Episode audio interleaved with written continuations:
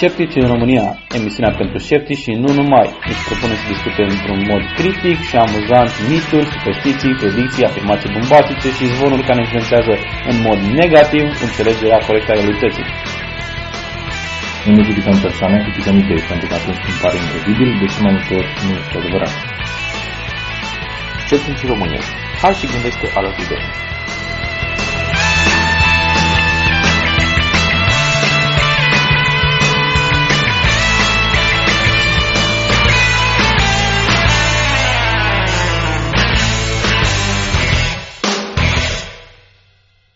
Bine ați venit la Sceptici în România, episodul 27 cu Edi. Miruna. Și Ovidiu. Astăzi ne spune ca de obicei la începutul emisiunii Ovidiu ce s-a întâmplat în istoria științei și tehnologiei. Da, în 2 octombrie 1852 s-a născut chimistul William Ramsay, care a descoperit argonul, criptonul, neonul și xenonul. În 8 octombrie 1873 s-a născut chimistul și astronomul uh, Ejnar Hertzsprung, cred, care a descoperit că există o, relație, o corelație între culoarea unei stele și luminositatea ei. Și în 10 octombrie 1731 s-a născut Henry Cavendish, fizician și chimist, desco- descoperitorul hidrogenului. La pericolele lipsei de scepticism vorbim despre uh, faptul că statul uh, Quebec din Canada, sau regiunea, nu știu exact cum este, cred că este stat federal Canada, Da. deci e corect să stat. Statul Quebec cheamă, în a, cheamă pentru teste HIV 1200 de persoane uh, care să, au fost posibil infectate în uh, urma faptului că au fost la un uh, la o clinică de acupunctură unde au uh, refolosit AC și e posibil să fie infectați cu HIV acei, uh, acele persoane. Drept consecință, guvernul, guvernul din Quebec uh, va chema aceste persoane ca să facă testele HIV și pentru HIV și hepatită. Uh, Evident, în cazul în care există uh, asemenea cazuri, o să fie destul de grav. Guvernul din Quebec trimite scrisori la undeva la între 1071 și 1144 de pacienți care au fost la Suzanne Sicot uh, pentru ședințe de acupunctură între 1979 și uh, ianuarie uh, 2003. Uh, între timp, autoritățile caută adresele pentru uh, alți 73 de pacienți. Deci, după cum vedeți, uneori uh, acupunctura poate fi periculoasă, chiar dacă în sine poate nu este periculoasă, e periculoasă metodologia folosită. Și acum, extragerea pe care o uh, tot, uh, o tot trâmbițăm, Ovidiu, te rog ea uh, Da. să filmeze, să vadă toată lumea că nu facem uh, trucuri, măgării. Într-un final o să spunem care e premiu? Uh, păi am spus care este Am premiul. spus data Pe- trecută? o să- Am spus numele cărții. A, da, deci uh, numele cărții este Hippo Eats Dwarf de uh, Alex Buzz, cred că se citește, sau Bose, sau nu știu exact, nu știu de exact Da. originea numelui, ca să putem să vedem. Se vede? Da? Bun. A, așa. Asta este cartea. Mai sunt uh, niște semnături pe aici, de la uh, Samantha Stein sus, aici îl avem pe Ezard Ernst, Cristina Rad, Saman, Sanale de Maru, Eda Marucu, Eugenie Scott pe undeva pe aici și Hailey Stevens, Eugenie Scott, Chris Chris French. French, da. Ok, bun. Asta ar fi premiul întâi. Așa. Uh, premiul 2 va fi Demon Hunted World, Carl Sagan Semnată doar de noi. semnată doar de noi, pentru că inițial ăsta era premiul întâi, dar uh, din motive tehnice nu am reușit să ajungem să semnăm această carte. Uh, mai pe românește am uitat să luăm cartea. Asta a fost motivul tehnic. Aici avem lista. Uh, Ovidiu sper să reușesc să facă zoom. Avem lista cu da, lista cu cei care sunt, au dat like la pagina noastră. Uh, le-am exclus pe noi din această listă și a, lucruri de genul forumul ateilor, care na, nu are sens și nu știu cum am putea să dăm la un forum întreg. și o să folosim o comandă numit shuf din Linux. Ia să arătăm că ești corect. Așa, și dăm Așa, și prima linie, pe prima linie este Neațu Ovidiu Gabriel, Felicitări uh, Ovidiu Gabriel. Nu eu. Nu, nu, nu, nu este, nu este, el este altcineva. Și pe locul 2 Meza Costel Cristian și pe locul 3 Andrei Spiridon. Andrei Spiridon uh, nu primește nimic în afară de felicitările noastre, uh, dar e posibil să primească dacă vreuna din, unul din premii, dacă nu reușim să Contactăm uh, celelalte două celelalte persoane. două persoane. Uh, și pe următor ar fi Oli Saldinger și apoi Silviu Șonda. Deci dintre acești cinci oameni e cel mai probabil o să reușim să găsim. Felicitări încă o dată uh, Ovidiu Gabriel. Uh, tu ești câștigătorul a acestei cărți. Senzațional. Gata. Ok. Bun. Acum că am uh, făcut și această minunată extragere, uh, Ovidiu, De fapt, acum că v-am crescut adrenalina, în halul în care am crescut-o despre cine va câștiga cartea, să vorbim despre ce alte lucruri mai pot să uh, crească în volum. Um, acum mai multe episoade am vorbit despre Sex Power, care era o pastilă minune vândută cu o Sex reclamă power, sex power, sex power. vândută cu o reclamă uh, de dreptul hilară în, uh, într-un ziar, care spunea că va produce erecție beton prin de patru zile. Și evident am probat de râs pentru că este complet de nedorit să ai așa ceva. Uh, dar, până la urmă, am uitat să văd ce conține și care sunt utilitățile lui și dacă chiar are ceva care să crească erecțiile în oameni. Nu, oameni în afara oamenilor. Așa. Și cum evident era mai bun decât uh, Viagra, Cialis și un hard disk de filme porno, uh, am zis că să mă uit, la, mă uit la ingrediente. Și ingredientul, cum am spus și atunci, era planta capre excitate, se numește Epimedium. Este declarat de către uh, producător, vânzător, cum se numesc, ca un stimulant al nivelului testosteronului și creșterea calității spermei. Și iar, legenda spune că un căprar a observat că turmele de a, de a deveni mai activă sexual după ce a consumat această plantă. Drept urmare, s-a dus cu planta la magazine și a vândut-o nu știu câți ani prin China, teoretic. Dar uh, nu cred că a fost nimeni impresionat de efectele epimediumului până nu a apărut uh, Viagra și s-au format imediat uh, alternativele naturale de, de la chinezi. Și, până la urmă, ok, epimediumul este o plantă destul de comună, um, iar ingredientul activ care ar, face, ar avea efect este icarina, um, cu 2 de I se scrie, în cazul că o căutați. Și, într-adevăr, a, a avut rezultate promițătoare în vitro, um, a relaxat mușchiul nete, dar care e o componentă a unei erecții, relaxarea unei mușchi nete. Oricum, e un proces foarte complicat o erecție. Uh, în caz că vă spune cineva că nu e așa greu, e un proces foarte complicat. ar putea să te contrazică orice adolescent cu o revistă porno sau acces după, la internet. După o vârstă, cred că e mai complicat. Așa. Și, uh, ok, sunt mai mulți inhibitori și deshibitori probabil implicați, sunt niște uh, reacții chimice care... Și unul care... dintre acești de- deshibitori bănesc că este Jenna Jameson. Da, posibil. Uh, sunt multe, multe interacțiuni chimice implicate. Uh, rol, funcția esențială este ca uh, în corpii cavernoși ai penisului să intre sânge și să rămână acolo, să nu-l tragă nimic înapoi. Și pentru a nu-l trage nimic înapoi, trebuie inhibată o chestiune numită PDE5, e prescurtarea științifică.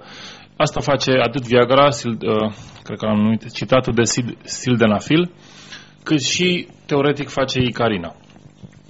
Um, într-o testare în vitro, ziceam că a făcut, au avut rezultate promițătoare, dar studiile în vitro nu sunt chiar uh, cum să zic, relevante, pentru că sunt făcute nu pe ființe vii, ci pe bucăți de um, țesut. Da. Și e o diferență masivă între ce, ce se vede pe o bucată de țesut și cum reacționează ea biochimic și ce se întâmplă într-un corp uh, uman sau animal în momentul în care acea, uh, acea chimicală interacționează cu alte lucruri, cu sânge, cu tot felul da, de... pentru că un corpul uman este mult mai complex decât poate fi o bucată de țesut. Da, așa. Ok, și s-a văzut că în vitro, ziceam, are efect mai slab decât uh, Viagra inițial, dar cu niște modificări chimice, modificări structurale ale, ale produsului, a devenit destul de eficient.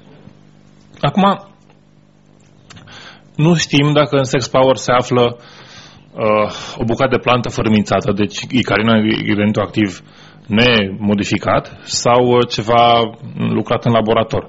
Cei care făcuseră testele făcuseră cu, în vitro uh, și modificaseră, făcuseră trei substanțe diferite din, din cea de bază. Cea de bază, în schimb, nu are efecte la fel de bune. Și uh, următorul ingredient este Tribulus terrestris, un compus care a fost mult timp promovat ca având efecte similare cu testosteronul, deci ar crea mai multă forță, masă musculară și ar face erecțiile mai minunate. Uh, dar nu, nu s-a dovedit asta niciun test comparativ, a fost vândut într-o vreme ca un fel de un locuitor de hormoni pentru atleți și uh, băieți de care ridică multe greutăți? Multe greutăți, da. Și evident, pentru că nu ne putem priva de uh, lucrurile foarte populare, conține și goji berry. Ah. Yay! Uh. Prietenii noștri goji berry. Așa, și evident nu mă apuc, știu că am discutat despre el, nu mă apuc să mai, să mai spun, dar... Păi cu Sex o... Power merge Superfruit. da, Superfruit în Sex Power. Um, este o, am, văzut, am găsit o legendă cum că o persoană care a mâncat doar fructe de goji a trăit 252 de ani. Și s-a ales cu o erecție care a ținut la fel de mult? Așa. Și, și-a, și-a, și-a murit la potopul lui Noe sau cum? nu, dragă, a murit de prea mult sex power. Da, uh, e, mi s-a, n-am, n-am întâlnit până acum cum se numește în română, se numește cătina de gard. Ce, gojiberry? Gojiberry, da. Nu mai sună așa apetisant. da, cătina de gard. Uh, și evident, nu are nicio, nicio funcție senzațională din punct de vedere medical, dar e din Orient și deci e minunat. Bineînțeles. Așa.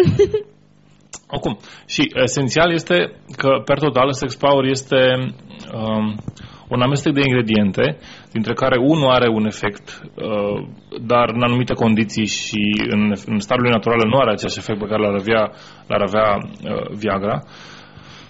Uh, și ce mai vreau să sugerez aici? Să, să, să se lase oamenii de prostii și să sta cu este cu pastiluța albastră? Mm, așa, ok. Um, e, se pare de fapt un produs bazat pe preț mic și sugestia că ceea ce e natural e mai bun decât ceea ce poate fi dezvoltat într-un laborator. Ceea ce nu e întotdeauna adevărat. Dar poate fi adevărat uneori, însă diferența esențială vine ca întotdeauna știință din testarea afirmațiilor. Produsul Sex Power unește niște componente variate cu rate la fel de variate de succes în ceea ce tratează și declară în lipsa oricăror dovezi susținătoare că îți va produce erecții fulminante. Dar sunt atâtea necunoscute în compoziția Sex Power încât a arunca bani pe aceste pastile e un gest irațional. Concentrația și susa ingredientelor este necunoscută, modul în care ele interacționează in vivo este in vivo, adică în cadrul uh, unei persoane vii, este insuficient studiat și interacțiunea între ele cu atât mai puțin. În urmare, chiar dacă e destul de ieftin, cred că e cam de vreo trei ori mai ieftin decât o pastilă de Viagra, uh, probabil că va fi de trei ori mai puțin eficient. Da, dar nu înțeleg, da, da, dar nu înțeleg de ce, de ce ar cumpăra oamenii chestia asta. Dacă, adică, Stai, de patru mai ieftin. Așa. așa, mă gândesc că o să rămână foarte repede fără clienți, pentru că în cazul unei erecții nu cred că merge efectul placebo. S-ar putea să meargă. Oricum, uh, e esențial o chestie. Ei spuneau acolo pe site că o să ai, o, să ai o erecție pe site, deci în ziar, spuneau erecție beton tine patru zile. da, ceea da, ce da. a fost fascinant. Pe site se spune semi-erecție timp de 3-4 zile. Se... Semi-erecție. Și acum... Păi și ce faci cu semi-erecție? Te uiți la ea. Uh, o susții. și acum mai e o chestie. Nici... Vezi tu de I'm... faci rost de jumate la altă. I'm doing the very best I can, I promise. și acum mai e o chestie. Nici Viagra și nici un alt supliment sexual nu va porni o erecție de la zero. Și nu va porni o erecție dacă nu există un stimul... Um, Ca de exemplu o femeie dezbrăcată. da, și da, dispusă. Uh, nu va, nu va porni de la zero, adică pur și simplu nu iei pastila și îți bang, îți uh, crește monstru din pantaloni. Și, și trebuie să ai un partener care să fie acolo, uh, să fie interesați amândoi de erecția ta și tot așa. și, Și uh, da, astfel uh, Sex Power cred că eșuează lamentabil. Dar ei spun că pur și simplu generează o erecție din faptul că ai luat o pastilă. M-am gândit. Nu se întâmplă. Ma- mai am o singură chestie de adăugat. M-am gândit, poate Mai am că... un singur dor. Da, da. No, p- probabil că chestia asta cu semi-erecția este că poți să spui știu că nu e erecție întreagă, dar totuși durează 3-4 zile. Dacă n-ai fi așa pretențioasă, ai vedea că e o erecție foarte bună. Exact. Dacă Acum pui totul trebuie să mai cap la faci și tu cap, ceva. Chiar așa de unul singur să mă descurc? Da. Uh, atât? Da? Da, cam Da. da. E suficient. Interesant. Bun. Acum, dacă tot am vorbit de sex power, o să trecem la un alt subiect. Uh, o să vorbim despre cum uh, niște oameni de știință voluntari au descoperit două exoplanete. bravo lor. Da, Phil Plate ne anunță că două exoplanete au fost descoperite de către cetățe- Citizen scientist. Citizen scientist. Două noi, ex, nouă, ah, două noi exoplanete care orbitează alte stele au fost uh, uh, recent descoperite de, de către Citizen Scientist. Uh, Să le care- spunem oameni de știință amatori? oameni de știință amatori, da. Uh, lucrul ăsta este extraordinar. Au folosit uh, uh, telescopul Kepler al lui NASA uh, pentru că este nevoie de prelucrare, practic, a m, informațiilor, a imaginilor și uh, m, din uh, imaginile care se captează la momente diferite, acei Se- oameni oameni de știință voluntari sau cum ai zis că zice? Amatori. oameni de știință amatori, a, așa, au reușit să, să privească după ce, după ce Kepler a, a monitorizat o, peste o, su- aproximativ 100.000 de stele, au identificat uh, uh, tipica mă, oscilație, uh, mișcarea de oscilație care însoțește orice planetă mare care se învârte în jurul unei Un, alte, unei stele. un, unei stele, da? Și în consecință de aici au rezultat uh, descoperirile respective. Mai multe detalii, nu, nu vreau să intru foarte mult în detalii, mai multe detalii o să vedeți pe, pe blogul lui Phil Plate. Și uh, Oricum, iată, felicitările noastre. Da, felicitările noastre. Asta, este- asta este, um, se pare că e un trend cu uh, chestiile descoperite la tine acasă. După ce data trecută vorbim despre uh, identificarea unei proteine uh, care ar putea să ajute la uh, rezolvarea problemei uh, virusului HIV. Acum vorbim despre două planete descoperite de uh, oameni de știință amatori. Deci, uh, power to the people? Power to the people. Ok. Bun. Power to the citizen scientist. Exact, înainte vorbeam de gamer, acum de citizen scientist și acum o să ne spună Mirona despre cum uh, femeile din Marea Britanie pun mâna pe, pe carte. Da, femeile din Marea Britanie, bine, nu știu cât pun ele mâna pe carte, cât lasă un anumit gen de carte din mână. Uh, Este vorba despre literatura chick flick, Nu, uh, are- ce- chick lit, Așa. este vorba de literatura ciclit, adică literatura care este axată pe m, femei, în general povești de dragoste. Um, se pare că um, creșterea numărului de e-books cumpărate ar influența vânzarea de ciclit, pentru că femeile nu sunt dispuse să mai cumpere acest gen de literatură în format electronic. Um, Doresc să aibă cărțile în pe, scrise pe hârtie pentru a le putea duce cu ele în vacanțe sau În tramvai. la cosmetică. um, oricum, mi se pare înc- încurajator acest trend pentru că dacă um, editorii de carte uh, pot fi un pic prevăzători și se axează, targetează acest, uh, această categorie de cititori rămasă acum fără literatură specifică și le încurajează pe femei să se îndrepte către alte genuri, uh, să zicem mai puțin beletristică, mai mult uh, cărți de, să zicem, popular science sau alte lucruri de genul acesta, am, am putea să avem uh, mai mulți cetățeni uh, Sau Twilight. Poftim? Sau to- da, știu, știu, da. Să, să sperăm că nu Twilight. Oricum e un, părerea mea e că e un trend care va trece și ideea aceasta de literatură cu vampiri și cu... Dar nu, nu, nu ai urmărit. Sunt- Vampirii sunt deja pase. Ah. Acum se vorbește despre, cred că erau orci, Orci? orci care încercau să aibă o poveste de dragoste. Uh, mi Eu se în pare că a gotic am apărut- văzut orci și erau de, f- de foarte bună calitate. Erau niște Shrek. orci... Ah, da. Nu, ăsta e- era căpcăun. De fapt, Da. acolo, acolo, da. Uh, așa, cred că am văzut și un zombie care încerca să aibă o relație cu o femeie pământeană, Aoleu. umană. Uh, Păi da, da, mă gândesc că asta tot uh, ciclit. păi e, Twilight, uh, epigon de la Twilight. Ah, am înțeles, am înțeles. Super, super. Ok, bun. Și, bă, de fapt, care e ideea? Cam, cam s-a dus uh, trendul, nu? Da, da. Începe să expire um, women's literature. Așteptăm să vedem cu ce va fi înlocuit. Să sperăm că nu cu Twilight. O să fie înlocuit cu cărți cu zombie. da. Există, știți că există o carte numită Pride and Prejudice and Zombies. Asta nu știam. E, e foarte rușită oricum, dar uh, na. Uite, nu se afla pe lista mea de lecturi. Ok, bun. Subiect scurt și la obiect. Acum o să vă lăsăm să vă delectați cu interviul cu Eugenie Scott. Uh, de care suntem foarte mândri. de care suntem foarte mândri uh, și recent Eugenie Scott a spus despre noi că eram un grup de sceptici germani. Oh.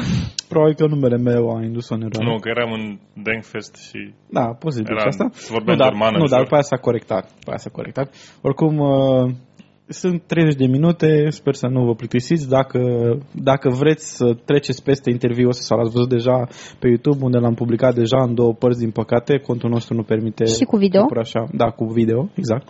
Uh, atunci puteți să derulați peste 30 de minute din înregistrarea audio și o să trecem după interviul cu Eugenie Scott la uh, discuții despre premiile Ig Nobel.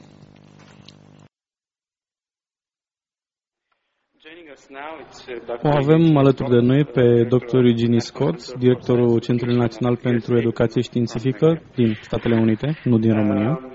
Uh, A acceptat să ne acorde un interviu, lucru pentru care îi mulțumim pe această cale și am putea începe prin a vă prezenta și să ne spuneți cu ce vă ocupați. Sigur că da. Centrul Național pentru Educație Științifică este o organizație americană și de la începutul anilor 1980 a fost preocupată de eforturile de a introduce creaționismul în timpul orelor de știință din școlile americane. Biroul Național a fost deschis la sfârșitul anilor 1980, avându-mă pe mine ca director executiv. Și de atunci lucrăm alături de profesori, de conducere ale școlilor, părinți și legislatori, dar și cu alte grupuri de interese, care vor să păstreze știința de calitate și să renunțe definitiv la absurditățile din timpul orelor în școlile de stat americane. Sunteți uh, cunoscută pe plan mondial ca fiind un susținător al educației în știință și mai ales în ceea ce privește evoluția. Când v-ați dat seama că este nevoie de cineva care să adopte o poziție fermă împotriva propagandei anti-evoluționiste și anti-știință? Păi mi-am dat seama la sfârșitul anilor 1970 și începutul anilor 80 că existau creaționiști care încercau să adopte legislație în unele state americane care să facă obligatorie predarea evoluției alături de ceva care se numea știința creației despre care eu am vorbit chiar astăzi, chiar dacă nu mai în trecere. Bineînțeles că adoptarea unei astfel de legislație ar fi fost îngrozitoare pentru predarea științei, așa că oameni de știință și profesori s-au alăturat pentru a încerca să împiedice adoptarea proiectelor de lege respective. Asta a fost o adevărată educație pentru oamenii de știință care nu obișnuiau să găse, gândească într-un mod politic. Un lucru pe care încerc să le explic oamenilor este că dacă această controversă ar fi fost legată de știința în sine, atunci eu nu aș mai avea un loc de muncă. Și acest lucru nu m-ar deranja. Dar problema este că în Statele Unite sistemul educațional este foarte descentralizat, așa că avem de-a face cu consilii școlare, care sunt alese local și care au acest gen de decizii. Pentru că sunt alese prin vot înseamnă că e o problemă politică, iar oamenii de știință au fost obligați să convingă consiliile școlare să nu adopte legislația în anii 80. Nu era suficient să intri în sala de consiliu și să spui așa arată știința adevărată și asta ar trebui să fie ceea ce le predăm copiilor. Deci a fost un adevărat proces educativ. Eu am devenit interesată de problemă la începutul anilor 1980, când a fost înființat Centrul Național pentru Educație Științifică. Centrul Național pentru Educație Științifică e cumva o instituție finanțată de guvern? Organizația există datorită donațiilor din partea membrilor și a unor fonduri pentru donații.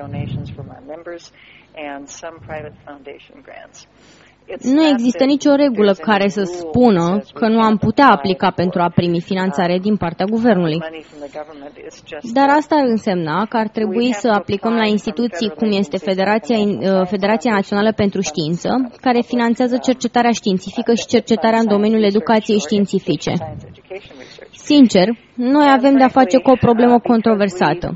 Și deja există foarte mulți oficiali care cred că noi suntem antireligie legislators out there who would think that we are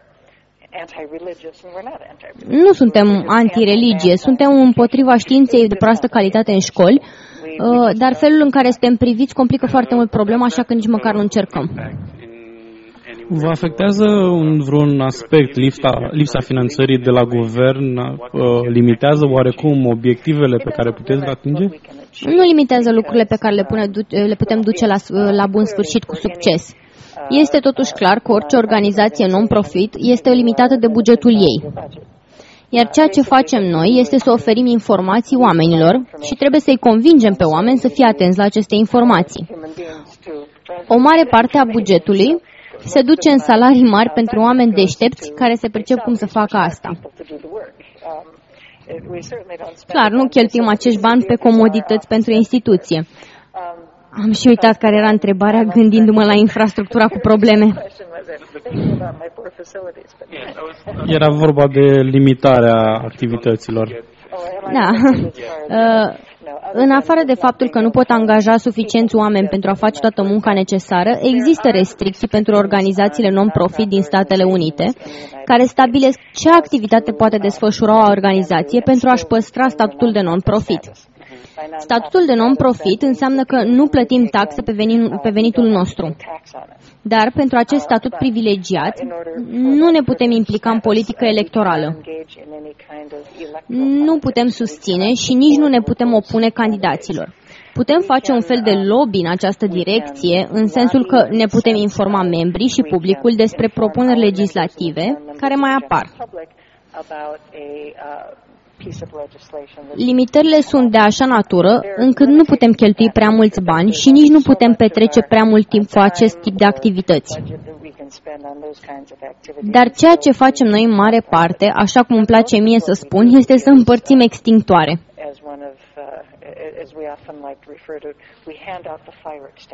Sunt 50 de state și 15.000 de districte școlare. Este o țară foarte mare. Nu se poate ca o organizație mică, insuficient finanțată, cum am stabilit deja, să fie peste tot.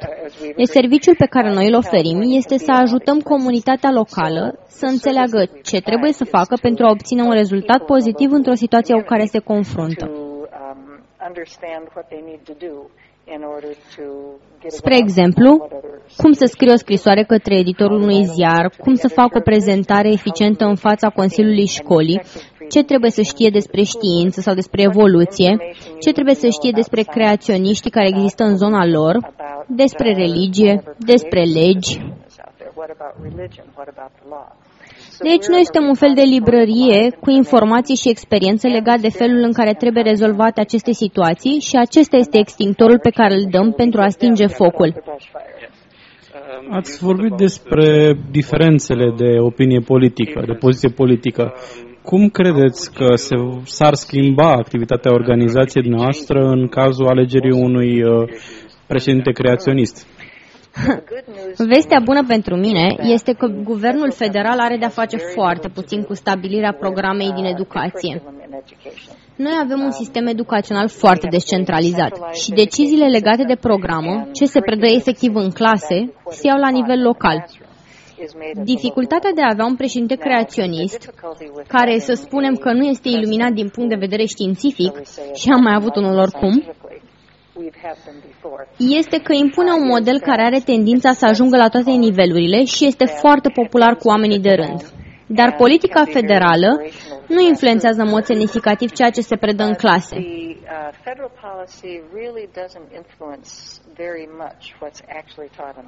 Acest lucru s-ar putea schimba un pic. Statele Unite nu au avut niciodată un, o programă școlară națională și nici nu vor avea. Dar există o diferență între programă, ce se predă efectiv în clase, și standarde, care sunt o descriere la nivel mai înalt a categoriilor generale predate. Nu am avut niciodată stabilit un standard național pentru știință, dar acest lucru s-ar putea schimba pentru că există un grup de oameni care încearcă să realizeze standarde naționale de educație în domeniul științei, care, dacă ar fi adoptate în statele americane, ar fi folosite de districtele școlare pentru a stabili programa care este folosită la clasă. Deci este un proces pe mai multe niveluri, dar dacă putem ajuta la adoptarea unor standarde naționale de educație, asta ar ajuta foarte mult în schimbarea tipului de educație peticită pe care o avem pe teritoriul Statelor Unite. Asta ar duce la reducerea volumului de muncă pe care trebuie să-l depuneți pentru a stopa problema. În, în mod ideal, da. Standardele naționale, pentru că sunt scrise de oameni de știință și educatori profesioniști, care sunt oameni serioși pe care eu îi cunosc, vor include evoluția și încălzirea globală și, alt, uh, și alte astfel de probleme controversate. Acum, doar pentru că aceste lucruri există în standarde, chiar dacă vor fi introduse și în programă, asta nu înseamnă că vor fi predate la clasă odată ce ușile se închid. Deci va fi în continuare nevoie de foarte multă muncă pentru a încerca să le arătăm profesorilor că vor fi susținuți dacă predau evoluția și că administratorul școlii le va fi alături dacă un părinte se plânge sau o altă problemă de acest gen apare.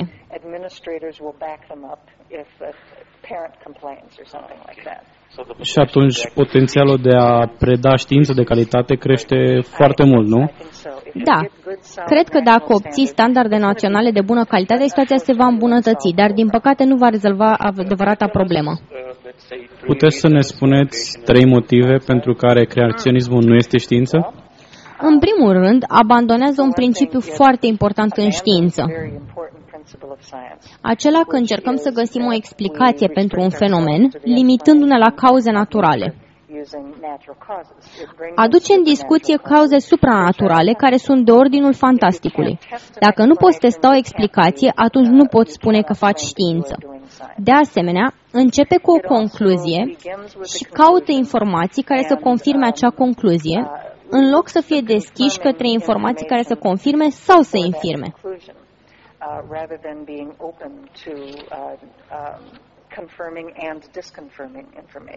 Probabil că cel mai rău lucru pe care îl fac în acest sens este că ignoră informațiile care infirmă explicația lor. Uh, și cel de-al treilea lucru, din moment ce mi-ai cerut trei, este că nu sunt dispuși să schimbe explicațiile pe măsură ce apar noi date. Adoptă explicația creației divine, cum este ea prezentată în interpretarea literală a Bibliei, și nu sunt dispuși să schimbe niciun pic această poziție. Bineînțeles că asta variază destul de mult. Nu există doar o singură poziție în cadrul creștinătății are never willing to change uh, that position. This, of course, varies quite a bit. I mean, that, that is only one Sunt persoane cu opinii diferite și perfect compatibile cu evoluția. Și aceștia ne ajută foarte mult atunci când avem o problemă cu un consiliu școlar. Cum a fost cazul Kitzmiller în, uh, în cazul Kitzmiller împotriva Dover, nu? Puteți să ne spuneți de ce a fost acest caz juridic atât de important în Statele Unite?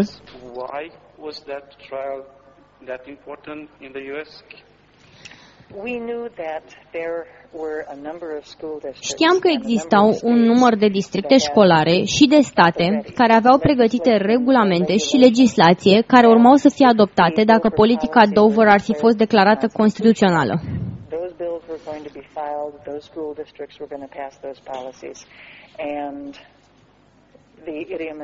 Ar fi fost un adevărat val de astfel de politici și asta ar fi afectat într-un mod negativ predarea științei în Statele Unite. very adversely affected the teaching of science in the United States because pentru că susținătorii designului inteligent și a acestor idei non-științifice îi induc în eroare pe copii despre ce este știința și cum ajunge ea la concluziile la care ajunge really misleads kids about what science is and uh, how science goes about coming to its conclusions. Mai mult de atât, îi induce în eroare referitor la valoarea evoluției pentru știință în general, ceea ce duce la neînțelegerea științei în sine. Iar acesta este un lucru împotriva căreia merită să lupți. Da, de fapt, atacă întreaga educație științifică, nu mai predarea Revoluției. Exact. Acum, haideți să trecem la ceva ce mie îmi place să numesc creaționism internațional SRL. În uh, România, materiale de la Ken Ham, Creation.com, Institutul Discovery sunt destul de populare între creștini ortodoxi și români într-un fel de alianță ciudată de genul dușmanul dușmanului meu mi este prieten. Mai știți alte țări unde Statele Unite exportă sau a exportat propaganda anti-evoluție într-un mod similar? Te poți uita la țările musulmane, cum este Turcia sau Arabia Saudită. Acestea sunt cele pe care eu le cunosc cel mai bine. Mai ales în Turcia există o mișcare fermă împotriva evoluției, care a fost inspirată în totalitate de creaționiști americani. Creaționiștii din mișcarea Pământului Tânăr de la Institutul pentru Studierea Creației au mers în, în Turcia în anii 80 și au vorbit cu lideri islamici de acolo și și-au prezentat punctele de vedere.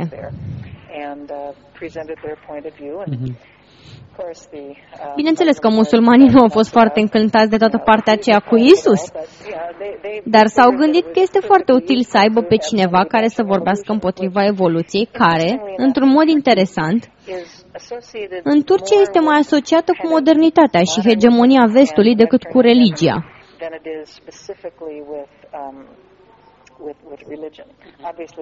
Totuși, în Turcia, mai totul este legat de religie dacă te afli în acea parte a spectrului politic, um, dar este un sincretism interesant în Turcia. Mișcarea împotriva evoluției este de asemenea o mișcare împotriva vestului, în loc să fie un curent care a înflorit datorită conflictului cu religia.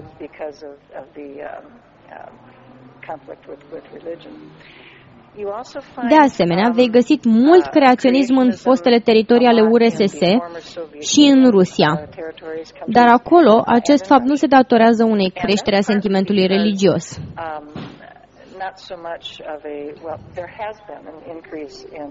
Se datorează mai mult faptului că, după căderea Imperiului Sovietic, a existat o dorință foarte puternică în rândul populației de a învăța limba engleză.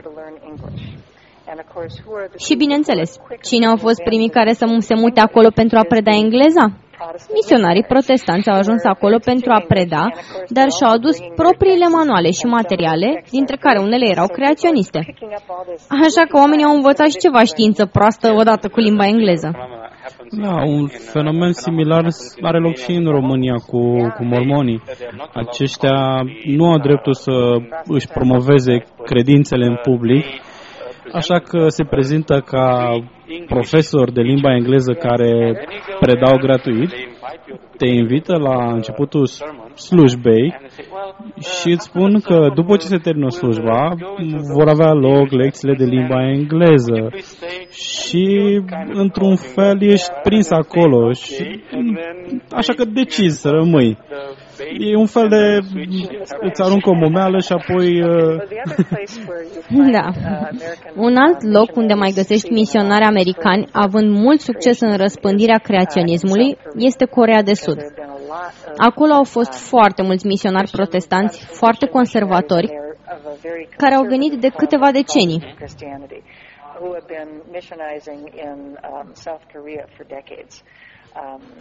De asemenea, a existat o creștere în rândul credințelor legate de creaționism și a protestantismului conservator în America Centrală și în America de Sud. Există instituții similare cu a noastră în acele țări în care s-a exportat creaționismul? Nu din câte știu eu. Mai primim telefoane din alte țări. Am lucrat cu oameni din Italia cu ceva ani în urmă. Dacă stau să mă gândesc bine, anul 2005 a fost un an destul de ciudat. În 2004 și 2005 am primit telefoane din Italia, Serbia, Brazilia, Olanda și ne-am întrebat ce se întâmplă, de ce primim aceste telefoane. Și de atunci nu am mai prea auzit nimic din partea lor. Dar s-ar putea să fie nevoie de așa ceva și, din păcate, noi suntem singurii care ne ocupăm de, asta. Eu am citit o să zicem, carte de știință a creației, care era scrisă foarte, foarte prost și cu neadevărul, dar mai grav de atâta cu greșelile gramaticale.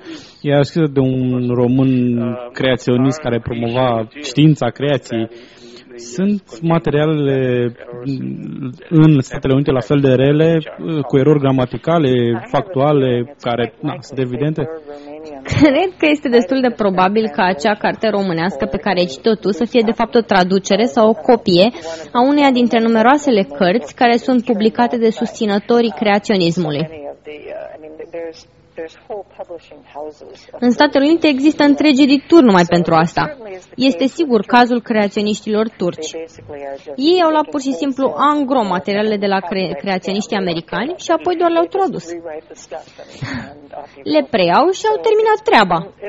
Deci este foarte posibil să fie aceeași situație. Materialele creaționiste variază foarte mult. Materialele legate de designul inteligent sunt produse într-un mod ceva mai sofisticat și chiar și materialele creaționiștilor din mișcarea Pământului Tânăr sunt destul de bune calitativ. Adică sunt scrise bine, pe hârtie bună și cu ilustrații colorate. Dar se merge de la această calitate până la pamfletele care sunt produse la nivel local și care sunt numai bune de aruncat la gunoi. Care ar fi cea mai ciudată afirmație pe care ați auzit-o de la susținătorii designului inteligent? Știi care este lucrul interesant? Că oamenii care susțin designul inteligent fac foarte puține afirmații. Au învățat această lecție de la alții cum sunt creaționiștii. Dacă faci o mulțime de afirmații legate de fapte verificabile, ești prins pe picior greșit destul de repede. Așa că s-au specializat, lucru care este valabil și în, car- în cazul cărților lui Bill Dembski sau Michael Behe, pentru că mișcarea nu s-a schimbat foarte mult de când aceștia și-au publicat cărțile la sfârșitul anilor 90, s-au specializat în căutarea acelor zone ale științei unde mai este loc pentru discuții. Originea vieții este un subiect preferat. Cum este și flagelul bacteriei, procesul de coagulare al sângelui și alte câteva lucruri de genul acesta. Și se concentrează pe câteva probleme nerezolvate unde pot spune uite, această problemă este nerezolvată. Și este atât de complicată încât nu poate fi rezolvată. Așa că noi câștigăm. Deci există Dumnezeu și avem dovada. Dar nu cred că știu să spun care este cea mai ciudată afirmație a lor. Atunci hai să extindem, să extindem și la creationism if it's mm -hmm. not high. Mm -hmm. Măcar cu cei din mișcarea designului inteligent a mai apărut ceva nou.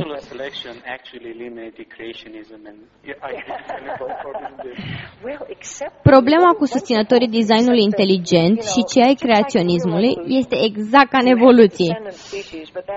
Doar pentru că a apărut o nouă specie, asta nu înseamnă că nu poate coexista cu specia din care provine. Iar în acest caz, specia de origine pare să o ducă foarte bine și se dovedește foarte adaptabilă.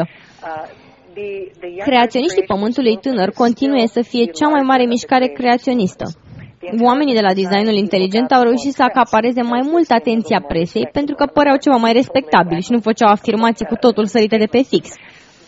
Dar încă nu atrag o mare parte din creștinii conservatori.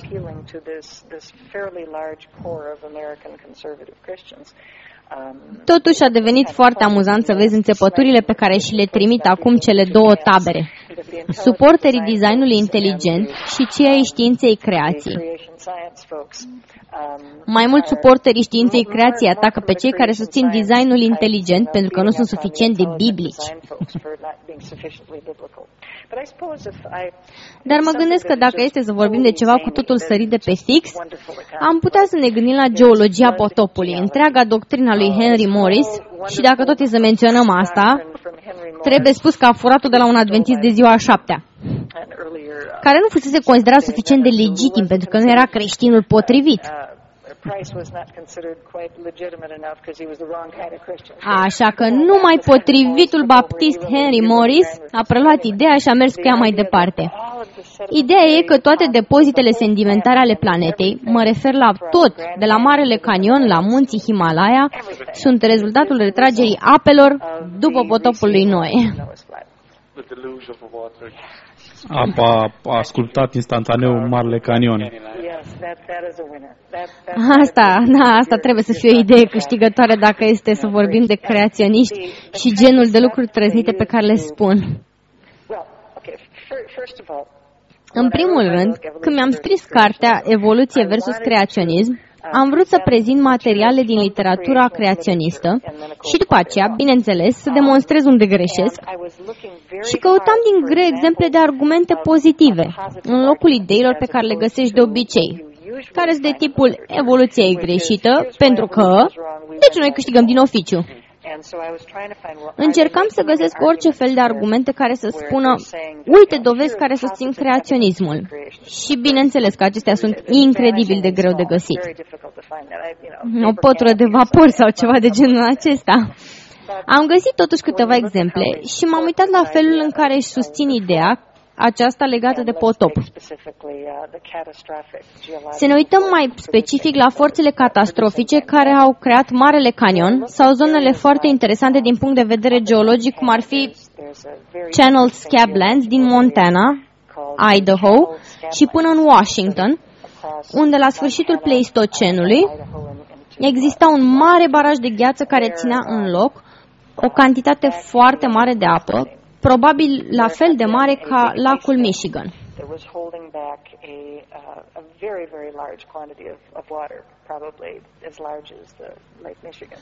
Pe măsură ce climatul s-a schimbat și ghețarul a început să se topească, barajul de gheață s-a rupt și a existat o cantitate devastatoare de apă eliberată într-o zonă destul de vastă. A erodat întreaga suprafață și poți să vezi aceste semne ale distrugerii provocate. Este foarte interesant să le vezi. Ascultătorii voștri pot să caute pe Google Channel Scablands și să vadă imagini aeriene cu acest peisaj foarte dramatic, unde pământul de la suprafață a fost luat cu totul și roca a fost modelată de apă. Totul a fost distrus, iar acest lucru s-a întâmplat de aproximativ 20 de ori. Barajul îngheța și apoi elibera apa și tot așa. Viziunea lor este similară, că Marele Canyon a fost realizat de o eliberare de apă similară, dar numai deodată. Toate da. deodată. Ken Ham e un creaționism al, creaționist al pământului tânăr care explica viziunea aceasta foarte bine. El spune, voi evoluționiștii spuneți că totul a fost creat de puțină apă pe o perioadă foarte îndelungată de timp. Noi pur și simplu spunem că a fost creată de multă apă într-o perioadă foarte scurtă de timp. Și esențial e același lucru. Iar chestia asta te face să vrei să-ți afunzi capul în mâini și să strigi, nu, nu e deloc aceeași chestie. Și dacă te uiți la Channel Scablands și te uiți la rămășițele geologiei catastrofice a trecutului, nu seamănă deloc cu Marele Canion. Dar ei vor spune, ei, vezi? Și te face să vrei să le răspunzi, da, vezi? Trebuie să spun că creaționismul este întotdeauna distractiv. Numai dacă stai să asculți la toate aiurile pe care le inventează. Goofball stuff that they come up with.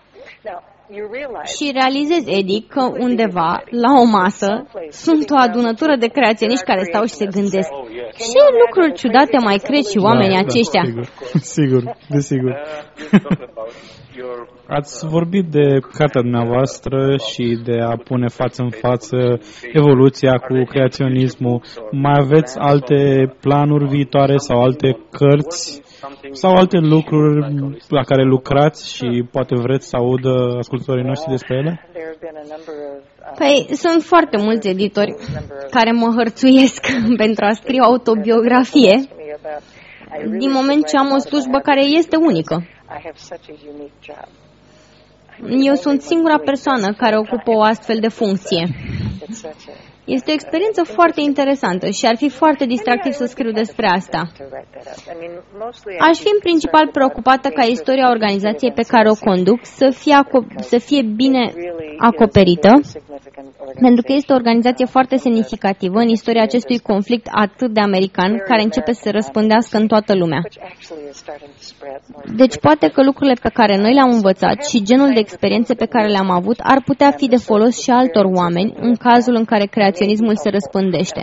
for other people. Dar totuși sperăm că nu va fi cazul. Does not become the case should creationism increase Mulțumim elsewhere. uh, foarte mult pentru acest interviu uh, și trebuie să țin să precizez că discursul dumneavoastră a fost foarte inspirațional. Mulțumesc că m-ați invitat, mi-a plăcut această conversație. Ok, și de la un om de știință și pro, uh, promotor al uh, științei adevărate, uh, să trecem la o parte amuzantă a științei, uh, în, în care în jurnalul Cercetării Improbabile, se numește jurnalul în care se publică aceste cercetări, uh, ei em- dau în fiecare an uh, premiile Ig Nobel pentru uh, cele mai... Nu, exact este așa, pentru a... Uh, recunoaște acele proiecte care și societ- contribuții la societate care mai întâi fac oamenii să râdă și apoi îi fac să gândească. Așa, și să trecem prin uh, favoriți și laureați. Premiul Ig Nobel pentru fiziologie a fost irat de Anne Wilkinson și colegii ei din uh, alte țări, din Austria, văd că, pentru studiul Nu este nicio dovadă de căscat contagios în testoasa cu picior roșu.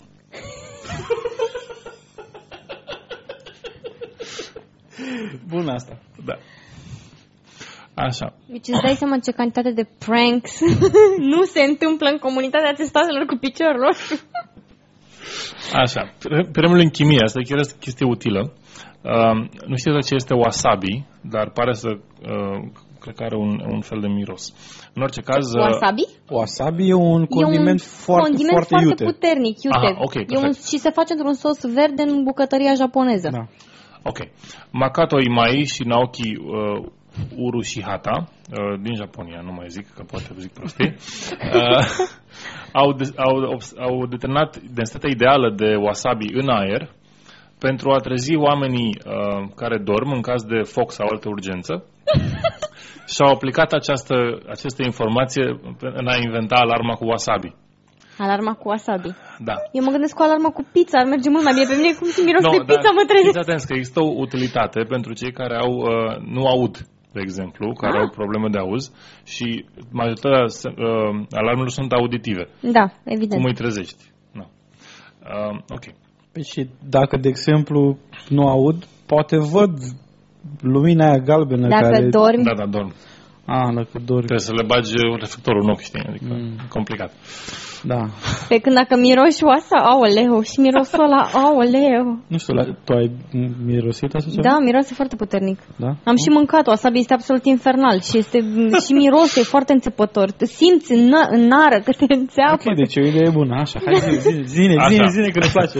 Premiul în medicină, uh, un studiu de Miriam Tuck și Deborah Temper din Olanda și mulți alții, deci sunt mulți pe care îi ratez, dar pe care nu-i spun, au demonstrat că oamenii fac uh, decizii mai bune despre anumite lucruri, dar decizii mai proaste despre anumite lucruri, alte tipuri de lucruri, când au o puternică dorință de a urina.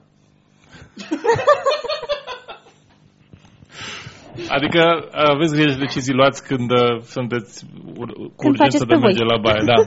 Că une, s-ar putea să fie uneori o decizie bună și altor o decizie proastă. Deci Aha. aveți grijă. Nu se știe, nu, nu văd nicăieri care sunt tipurile de decizii, n-am citit articolul. Îmi imaginez că decizia de a urina în public ar putea fi o decizie foarte proastă dacă în spatele tău se află un polițist. Să dai drumul pe tine? Aia cred că Și după aia te întotdeauna e de întâlnești cu prost. șeful pe stradă. Da, nici nici nu trebuie să te întâlnești cu cineva pe stradă anume. O să te întâlnești cu cineva pe stradă. cu un om, cu un alt homo sapiens. Exact. Așa, premiul în uh, psihologie a fost câștigat de Carl Halvor de la Universitatea din Oslo, Oslo pentru a încerca să înțeleagă de ce în viața de zi cu zi oamenii oftează. Da, dar de ce? Why? Why do you do that? Așa, El ofta că nu și-a, înțelegea.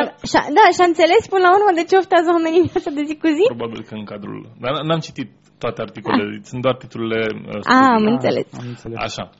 Premiul de literatură a fost câștigat de John Perry de la Universitatea Stanford pentru teoria lui de, uh, nu știu care traducerea exactă, procrastinare. Uh, Ah, mm, Când e o amân formă de ceva, de, lenă, amânare. da. De amânare. Nu, mă rog, de amânare structurată. care, care spune așa. Pentru a, Structura. pentru a atinge, uh, să atinge scopurile, trebuie să lucrezi mereu la ceva important și să folosești acel lucru pentru a evita să faci ceva ce e și mai important. Ok. Așa.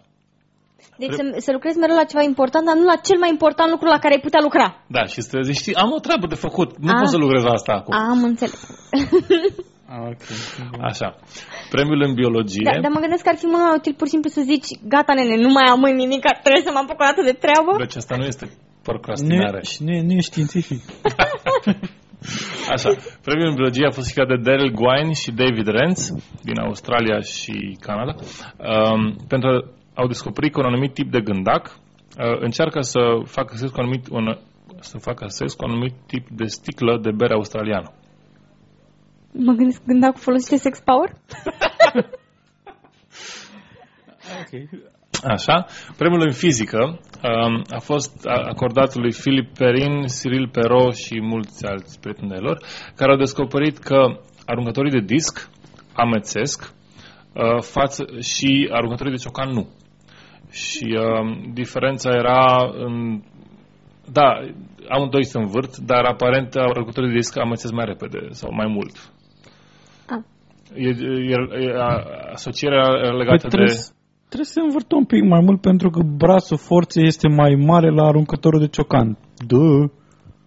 Aparent, așa. Ca să ai aceeași viteză unghiulară, dacă ai aceeași viteză unghiulară, cu ciocanul ai viteză liniară mult mai mare. Nu. Da, ok. Da, dar știi că a trebuit cineva să, invent, să descopere și faptul că pământul e rotund, nu? Deși da. părea, după aia pă, imaginez că a fost destul de evident, știi, te uitai la mare și vedeai că pământul e rotund, dar... Și atenție, atenție la premiul în matematică, care Oh. a fost acordat unor persoane foarte importante. Dorothy Martin din America, din America, care a spus că pământul, lumea se va sfârși în 1954.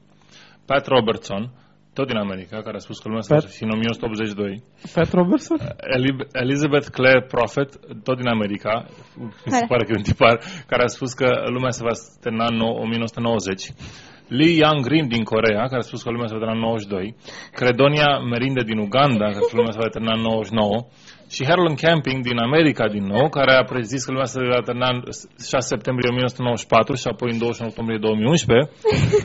Primul matematică, pentru că au învățat lumea să fie atenți, să fie atentă când face uh, calcule matematice și presupuneri matematice.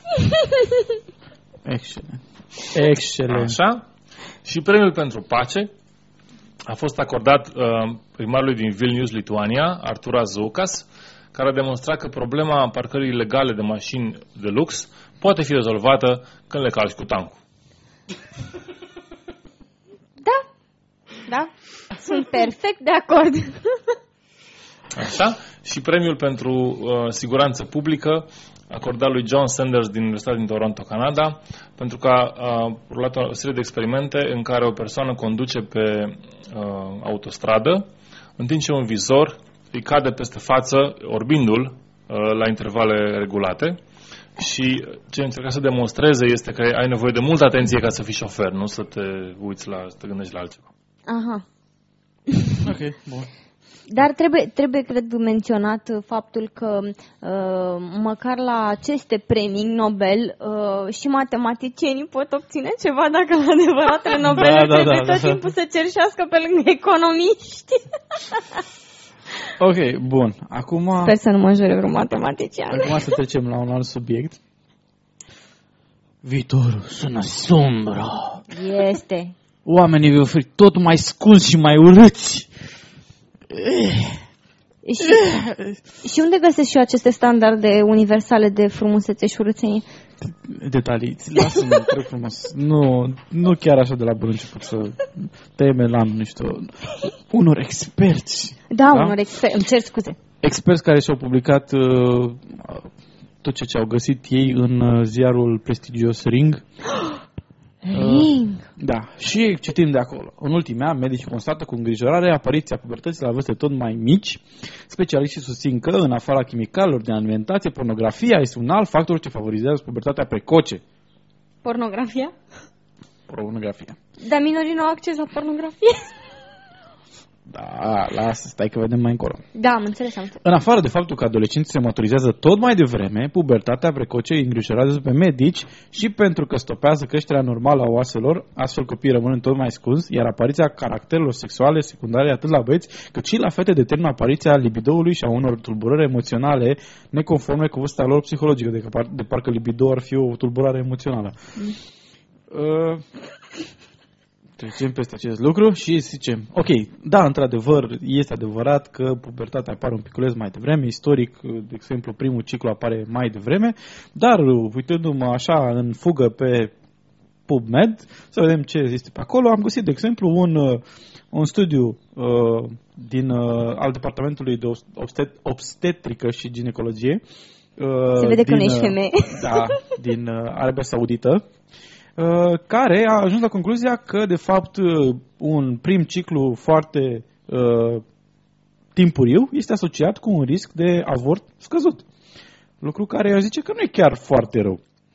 Mă gândesc că e, e un lucru normal, pentru că m, adolescenții își încep viața sexuală mai devreme și uh, faptul că uh, primul ciclu apare m, mult mai devreme te face să devii mult mai conștient de riscurile la care ești expus. Exact. Uh, Studiul ăsta a fost făcut uh, uh, pe, un, uh, pe o, o cohortă de 329 de femei. Trebuie să fac, scuze, trebuie să fac o mențiune, se cheamă, o, nu se cheamă ciclu, ciclu este întreaga perioadă de o lună prin care uh, trece o menstruație, femeie. da, mi-am menstruație, da, ok, da, uh, a, așa.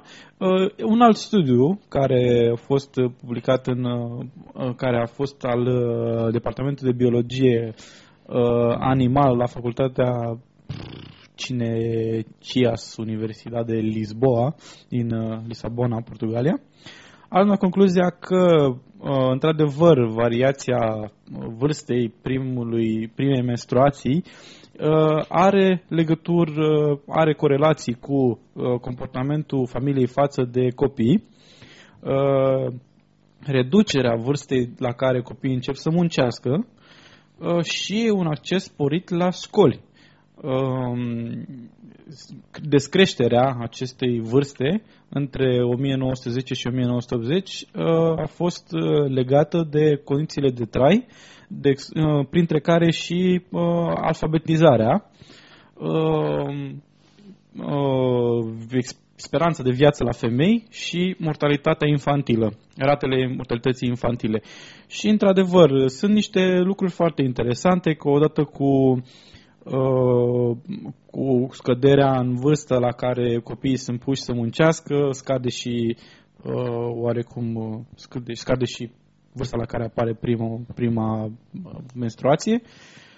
Uh, da, sunt destul de interesant. Deci, în, în sine, uh, afirmația că, da, i-a scăzut vârsta la care apare activitatea sexuală este, de adevăr, mai mică. Dar trecem, trecem mai uh, departe și să vedem ce se mai zice, ca să vedem uh, despre ce este vorba. Se bate monedă pe sex și alcool, spune, spune articolul. Nu sunt nostalgic, dar generațiile trecute au beneficiat de un alt gen de educație. Există mai multă de, exista mai multă decență. Acum se bate monedă pe sex și alcool, care favorizează apariția pubertății precoce la copii. Da, generația tale era un comunism în care sexul era pentru făcut copii. Da?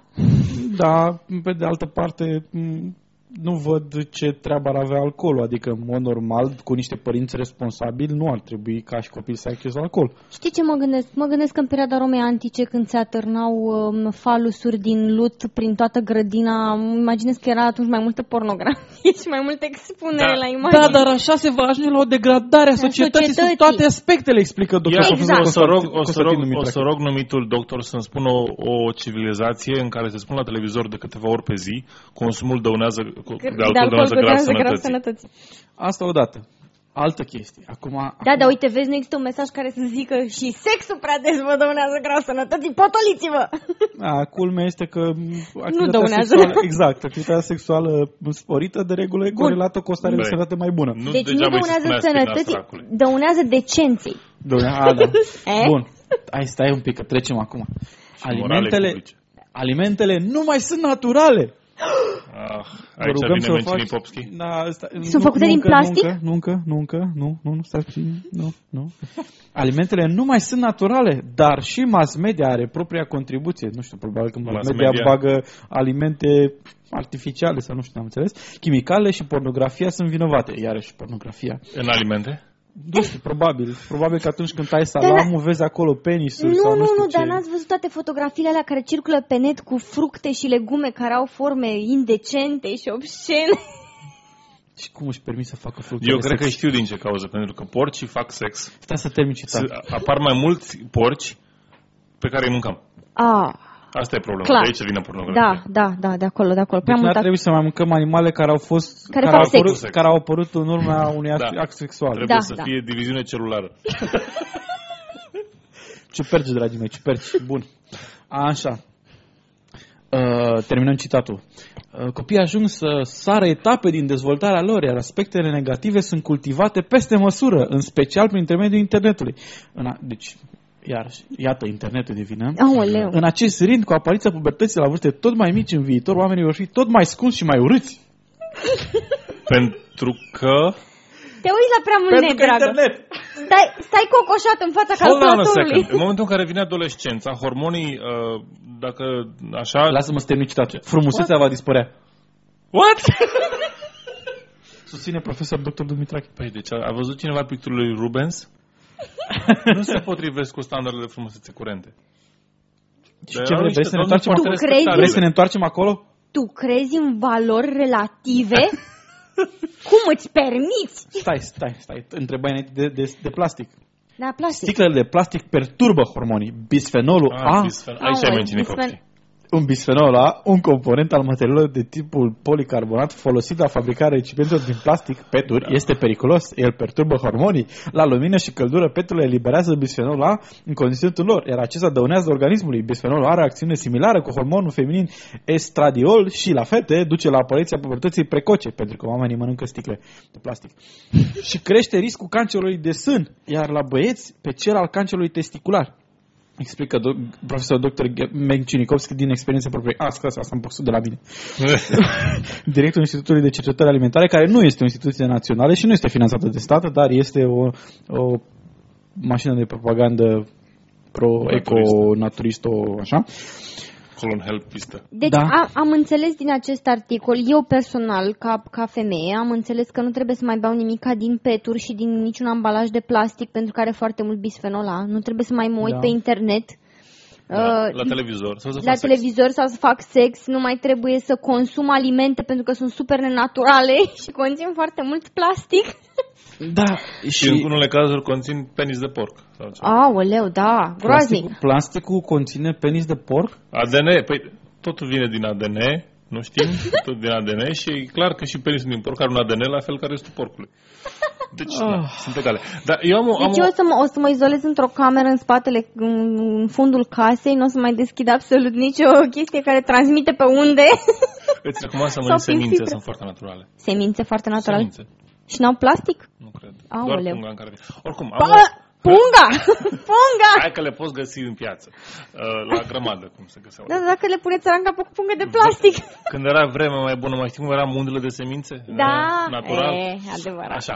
Am o Și erau, teorie aici. erau niște mituri legate de semințele cum sunt sărate, dar nu spunem Da, acum. că să ne drogăm, că ne droghează, să ne luăm în continuare, nu? Aoleu. Da, oricum, am o, am o teorie aici și vreau să o, o arunc acolo în eter. Um, dacă acest, această apariție a menstruei mai devreme este un fel de adaptare la presiunile uh, sociale, să zic așa, de a face sex mai devreme. Ha, What? care presiuni sociale? Păi nu știu, fetele de 12 ani pot să spună. Eu am fost o fată de 12 ani. La 12 ani, singura chestie care mi se rupea era că gigel de la două blocuri mai încolo nu mă plăcea foarte tare.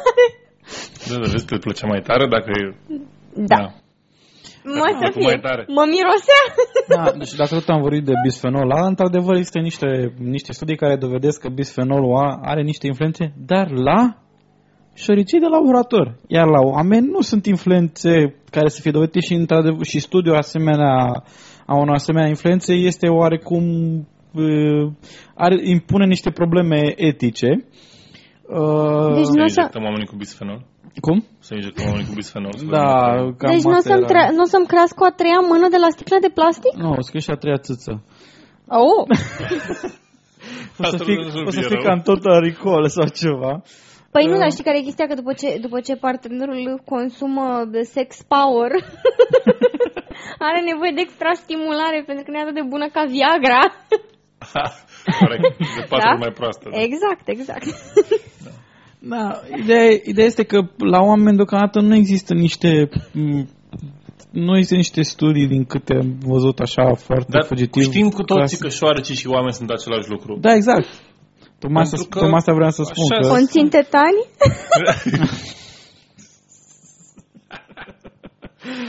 Ah, ok. Bun. Da, și da, ce să zic, dar nu e chiar așa. Bisfenolul A nu se eliberează chiar așa ușor. Tu când deschizi sticla aia, nu să, bisfenolul A nu rămâne... Te lovește în față. Da, nu te lovește, te lovește bioxid de carbon și nu, nu sunt chiar așa de dozele, nu sunt chiar așa. Adică nu există, nu există o, un mecanism plauzibil care într-adevăr să prinde o, un risc Da, dar major, oare adică bisfenol- cred că ar trebui să bei din sticle imense. Bun, și uh, având în vedere că am ajuns la cuvântul cheie Mencinikovski, cred că este destul de clar cum stau lucrurile. Da, Uh, au zis că spune ceva domnul Mencinicopski, în afară de cazul în care spune faceți exerciții și mâncați sănătos.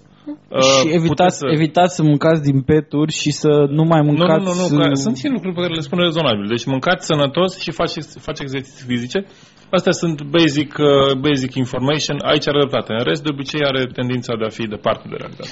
Ok, bun. Și acum că tot am uh, vorbit de chestia asta și m, așa fugitiv, hai să vorbim tot un piculeț mai rapid, așa, despre cum rugăciunea înainte de masă este extraordinară. Miruna, Nu, rugăciunea, nu, nu, nu Și trebuie. și rugăciunea după masă tot și timpul, totdeauna tot și- timpul. întotdeauna, Am rugăciunea este the power. Da, am primit informații absolut esențiale, da. am primit absolut, informații Când te absolut rogi, esențiale. îți crește erecția? Nu știu, uite, Dar chiar dacă, nu scrie dacă, aici. dacă te rogi pentru erecție, o să, o să ai o erecție mai zdravă decât cu sex Băi, power? Nu Deci mai... se știe că un bob de muștar mută munții. E clar că mută penisul. Îți dai măcar seama un că pic. mută penisul. Așa, deci Penisul poți să-l muși cu degetul, adică... okay, și mai ales cu toată mâna. Ok, bun. Așa, deci oamenii se vindecă, am aflat că se știe din studii științifice nemenționate, necitate, către care nu se dau linkuri, nu se află, nu se știe, uh, că oamenii se, v- se vindecă nu numai de la rugăciune, ci și atunci când ating sfintele moaște sau sanctoarele. Sfintele moaște. Sfintele moaște, o rugăciune, o rugăciune, o rugăciune este un remediu puternic, spune Valerii Slezin, șeful laboratorului de neuropsihofiziologie al Institutului de Cercetare și Dezvoltare ne- Psihoneurologică Bechterev din Petersburg. Trebuie să spun că acesta este un mail pe care eu l-am primit. Uh, Din întregul mail, singurul lucru pe care l-am putut verifica ca existând în realitate, adică în chestia asta în care noi trăim într-o, într-o lume paralelă, Uh, Este acest institut Bechterev, uh, al cărui, care poartă numele unui mare cercetător în psihologie și reflexe umane. Vă sfătuiesc să-l căutați pe Wikipedia să citiți, este absolut incredibil ce a descoperit omul acesta. Deci acest institut este singura chestie reală pe care eu am putut-o găsi, din, nu am găsit studii, nu am găsit nume de cercetători, oamenii ăștia nu există, există numai pe site-uri despre credința ortodoxă. Se Convenabil. pa- da, se pare că numai acolo există. Așa, și aflăm că rug- rugăciunea numai că reglează toate procesele din organismul uman, dar ea și repară structura grav afectată a conștiinței. Nu am aflat încă cum poate să fie grav afectată structura conștiinței, care evident, Conștiința nu este un, adică un concept uh, imaterial în sine? Este. dar evident trebuie reparată, deci asta este tot ceea ce și din trebuie să câte știu, reții. e, un proce- e o chestie emergentă a urmări, ca urmare a activității creierului. Adică Așa, și profe- profesorul Slezin a făcut ceva de necrezut, a măsurat puterea rugăciunii, înregistrând ele- ele- electroencefalogramelor unor călugări în timp ce se rugau și a cap- captat un fenomen neobișnuit, stingerea completă a cortexului cerebral. Asta nu cred că este sp- sprijinul afirmației, cred că e dovadă contrarie. Mă rog, ei nu au aflat asta încă pentru că evident a căutat pe net ce înseamnă cortexul cerebral și ce face el este foarte dificil. Uh, și oricum există anumite, sau s-au făcut studii asupra călugărilor atât budiști cât și ortodoxi, care, cât și călugări franciscani care uh, se rugau și s-au, s-au făcut anumite descoperiri legate de uh, puterea meditației și a rugăciunii. În schimb, uh, nimeni nu a acordat un titlu de uh, proprietate bisericii ortodoxe asupra acestor descoperiri. Mă rog, nu s-a aflat nici lucrul oh, acesta. no, nu, nu sunt exclusivi ortodoxi. Nu, nu sunt adevărați aleși Ai, forever and ever. Așa, și această stare cu stingerea completă a cortexului cerebral poate fi observată numai la bebeluși de 3 luni atunci când se află lângă mamele lor în siguranță absolută. Dacă o mamă nu observă că s-a stins cortexul cerebral al bebelușului de 3 luni, e nu grav. prea e siguranță absolută Așa, dacă, da, nu da, s-au- da. dacă, nu, știu- dacă i s-a stins cortexul.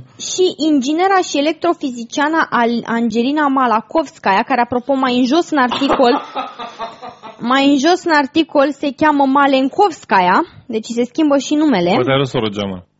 Da, de la Asta labor... o cheamă cu nume diferit. cu nume de familie diferit, da. De la Laboratorul de Tehnologie Medicală și Biologică a condus peste o mie de studii. Deci un cercetător care a condus peste o mie de studii, cred că ar merita un premiu în sine pentru recordul absolut.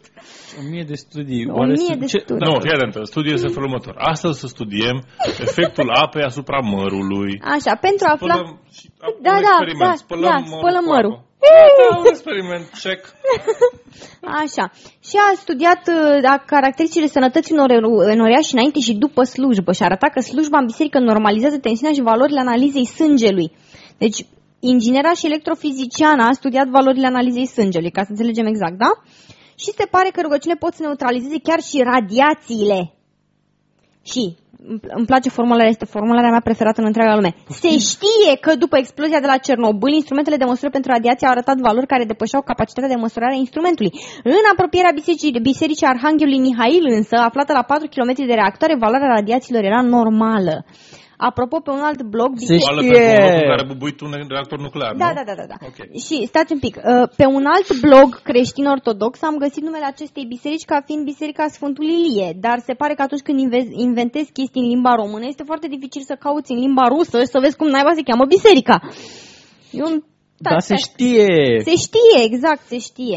Așa, și de-aia bat De la clopul... nașul pentru rugăciune, se știe. Și de-aia în Rusia clopotele bat întotdeauna în cursul epidemiilor pentru că ultrasunetele emise de clopote care bat omoară virusii de gripă, hepatită și tifos. Vă dați seama cât au Și, bătut și, și, clopotele și mai previn în Anglia? mâncărimile. Nu. Cât au bătut clopotele în Anglia în timpul ciumei, că doar Aoleu. erau Au. în- îngropați oameni într-o Da, veselie. dar uite, nu zice nimic de ciumă, zice gripă, hepatită și tifos. Dar eu mă întreb dacă atunci când bați, bați clopotele se produc instantaneu vaccinuri. Pentru că din câte Da. știu eu de la vaccinuri Stai- s-au, s-au eliminat Nu, nu, multe nu, din nu, stai că bolile îți spune, îți explic aici, îți astea. și de la explică. antibiotice. Proteinele, Adică, stai un pic, stai un pic, proteinele virusilor se încovoaie și nu mai poartă infecția. poftim. Se încovoaie proteinele. Se, se încuvaie așa cum, cum face coada pisicii, știi, când e frică, sau câinele când e frică, se duce între picioare. Exact, Așa se exact. încuvaie. Aoleu, bate clopotul în jurul meu, ce mă fac Clopotul. acum? Sunt, conv- sunt, știți că sunt uh, la budiști, parcă la budiști sunt chestiile alea cu tamburile pe care sunt rugăciuni și ei sunt de părere că dacă învârți un tambur de ăla e ca și cum mai spune o rugăciune și se duc pe acolo și de ale tot învârt. Da, da, da. Sunt convins că și la ei sunt niște mituri de astea, că dacă învârți tamburii aia Sunt cum... se, se înconvoaie ceva, niște chestii, de se duc bolile. Așa, stați Dar să- întrebarea mea este care dintre aceste două religii are dreptate? E, na. Evident ortodoxi, pentru că am primit mail care îmi spune chestia asta, că se știe. A, se știe. Se știe. Se știe. Te, te, te naști cu această Da, știință. evident. Am și înțeles. Cele o mie de studii de la Malakovskaya. Mala, Malenkovskaya, Malakovskaya, Malenkovskaya. Malaxorovskaya. Așa. și uh, semnul crucii are un efect și mai semnificativ. Omoară microbii patogeni, bacilul de colon și stafilococi. Nu știu care e bacilul de colon, dar mă rog. Nu numai în apa de E. robinet, coli. ci... A, e... A, a, par, ăla e bacilul de colon? E colonii, să nu. Eco. A, așa, nu numai în apa de robinet, ci și în râuri și lacuri. Este chiar mai eficient decât raba- aparatele moderne de dezinfecție cu radiație magnetică. Râul, ramul, mi-e prieten numai mie, iar ție dușman este. Că tu nu știi rugăciunile noastre, tu bați tamburul. Tu învârți tamburul, Tu noi învârți batem tamburul. clopotul. Exact, exact, așa. Și uh, de asta, recomandările ortodoxe de a binecuvânta orice mâncare sau băutură nu au numai o valoare spirituală, ci și una preventivă. Apa sfințită nu numai că este purificată, ci își schimbă structura, Să fie. devine if- inofensivă și poate să Devine apă vindece. oxigenată. care se... Da. și acest lucru se poate dovedi cu aparate speciale. Spectrograful indică o densitate optică mai mare a apei sfințite, ca și cum aceasta ar fi înțeles sensul rugăciunilor și l-ar fi păstrat. A înțeles ce vrea să spună poetul. în sensul ăsta. Exact. Și distinge apa asta nivelul de credință al oamenilor. Atunci când un preot sfințește apa, densitatea optică este de 2,5 ori mai mare, iar atunci când sfințirea este efectuată de o persoană credincioasă laică, numai de 1,5 ori mai mare. Dar cu un om, țineți-vă bine, cu un om botezat și necredincios, fără cruce la gât, schimbările au fost nesemnificative. Extra. Eu cred că am găsit soluția, ca toată lumea să ia bacul. Am găsit-o. Deci, în loc să uh, își facă o rugăciune înainte de bac, iau un pahar cu apă Da. normală, Da. cred că, și nu, nu spun o rugăciune despre ele, ci citesc subiectele. După aia iau Așa. spectrograful, Da. Văd ce părere are- are apa despre, Despre- subiecte exact, exact despre și subiecte. interpretează ce vrea să spună apa. Păi nu, dar Excel- n-ai înțeles dar trebuie că... să ții o cruce la nu, gât. Nu, nu, nu, n-a- n-are efect pentru că se oprește activitatea cortexului cerebral dacă Da, spui rugăciune, așa adevărat. că... Bă, De fapt, nu o să se observe nicio diferență, dar nu contează. Toată chestia asta este tradusă din Pravda. Deci te rog frumos, Edi, dacă ne poți explica de ce e o problemă cu Pravda, de ce nu ar trebui să credem ce ni se spune din Pravda. Pravda este, este echivalentul acelui ziar care are la pagina 5 fete dezbrăcate, semi-dezbrăcate. Mulțumim, Edi, pentru explicație, sperăm că a fost memorată ca atare. Și, în afară de acest lucru, trebuie să facem o mică de câteva secunde lecție despre cum să verificăm lucrurile pe internet. Atunci când primim o informație, dăm un Google search. De la, La element, www.google.com. exact, pe www.google.ro chiar putem să căutăm, da, pe google.ro, pentru că avem o pagină în română, unde căutăm numele cercetătorului și vedem, există acest cercetător. Nu. Ce face acel cercetător? E, Cum se numește studiul pe care l-a cum făcut? se numește studiul pe care l-a făcut și la ce instituție a fost uh, efectuat respectivul studiu? Pentru că dacă, de exemplu, În este ce o instituție a jurnal a fost bisericii, publicat? da, de, dacă este o instituție care e finanțată de Biserica Catolică sau Protestantă sau Ortodoxă, probabil că nu e un studiu foarte credibil. Un studiu adevărat menționează în primele pagini dacă există o problemă cu cercetătorul, dacă există un bias sau un motiv pentru care ar fi un conflict de interese. Și în afară de asta, un studiu în sine nu spune absolut nimic. Trebuie să verificăm să vedem dacă mai există alte studii care să confirme studiul inițial. Așa că ne uităm și să vedem în ce revistă a fost publicat, dacă a fost văzut de alți cercetători care au verificat datele din el. Care n-au arătat, care n-au arătat cu degetul și au râs. Ce au- Exact. Și după ce am verificat toate lucrurile astea care pot părea foarte complicate, la un moment dat o să ne obișnuim să verificăm informațiile pe care le primim pe internet. Dar nu că din cauza asta devine menstrat mai devreme. Pentru că vedeți lucruri pe internet. Pentru că verific pe internet, da, și am găsit da. toate reclamele alea porno care mă Îți dai seama că invadează. pe site-ul lui National Geographic o să vezi reclamele la femei dezbrăcate și Bineînțeles. pornografie și așa mai departe. Da, și mai, mai ales la British Medical Journal, aoleu, deci câte Deci femei acolo, dezbrăcate pe acolo acolo. e Păi nu știu de acolo e asta, dezastru. eu m-aș duce. Orgii adevărate. Bun. Uh, acesta a fost uh, o contribuție de la eufrosin.wordpress.com Bun, trecem la altceva, trecem la ProTV care ne urmărește, ne, ne, ne uimește, scuze, nu ne urmărește, ne uimește cu un titlu. Uimire la Hollywood! După Nicolas Cage, alt actor celebru a aflat că a trăit în secolul XIX. A aflat el. Mi s-a spus. Da, Ok. După Nicolas Cage a venit rândul altui actor celebru de la Hollywood să afle că, sus, că să, fie, uh, să fie suspectul unei întâmplări bizare. Un colecționar din Canada pretinde că a găsit o poză realizată în urmă cu 150 de ani și care îl înfățișează pe John Travolta. Bărbatul din poză seamănă neașteptat de bine cu actorul, cei drept.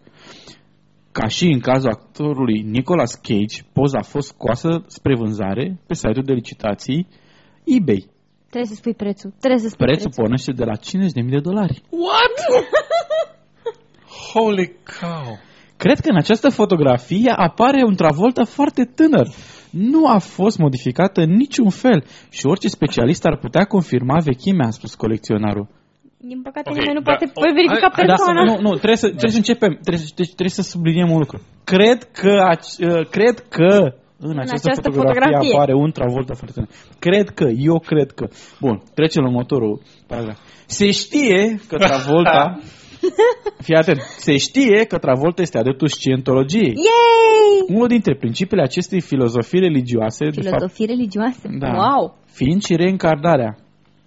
Serios? O, da, spiritele alea care au fost aruncate în vulcan de Păi aia e xenul. reîncarnare? Tu, tu Da, dai seama acum- că oamenii de la ProTV tocmai îl, îl, îl insultă pe Daniel Dennett care face filozofie adevărată? Da, Și cuvântul filozofie n-ar trebui aruncat așa? a, da, ok.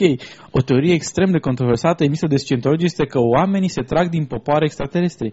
Ei au fost însă exilați pe pământ, ținuți captivi în corpul uman și au suferit un proces de spălare a creierului. Cred că au fost și ei de la ProTV cu spălarea creierului. Da, pe acolo. da, da. În urma unei acțiuni de reducere, de reducere a populației.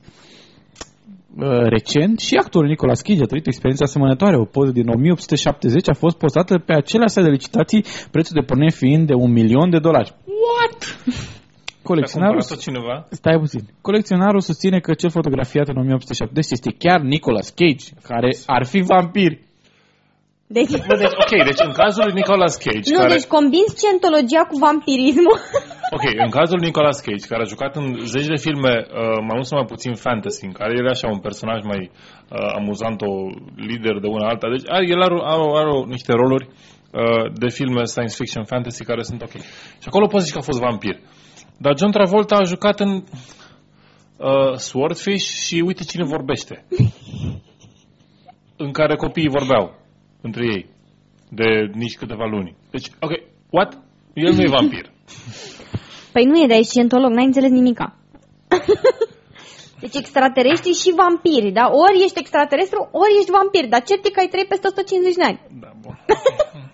Și pe urmă, tipul ăsta are niște fălți așa mai mari și are un pic de barbă. Nu, știi care e chestia?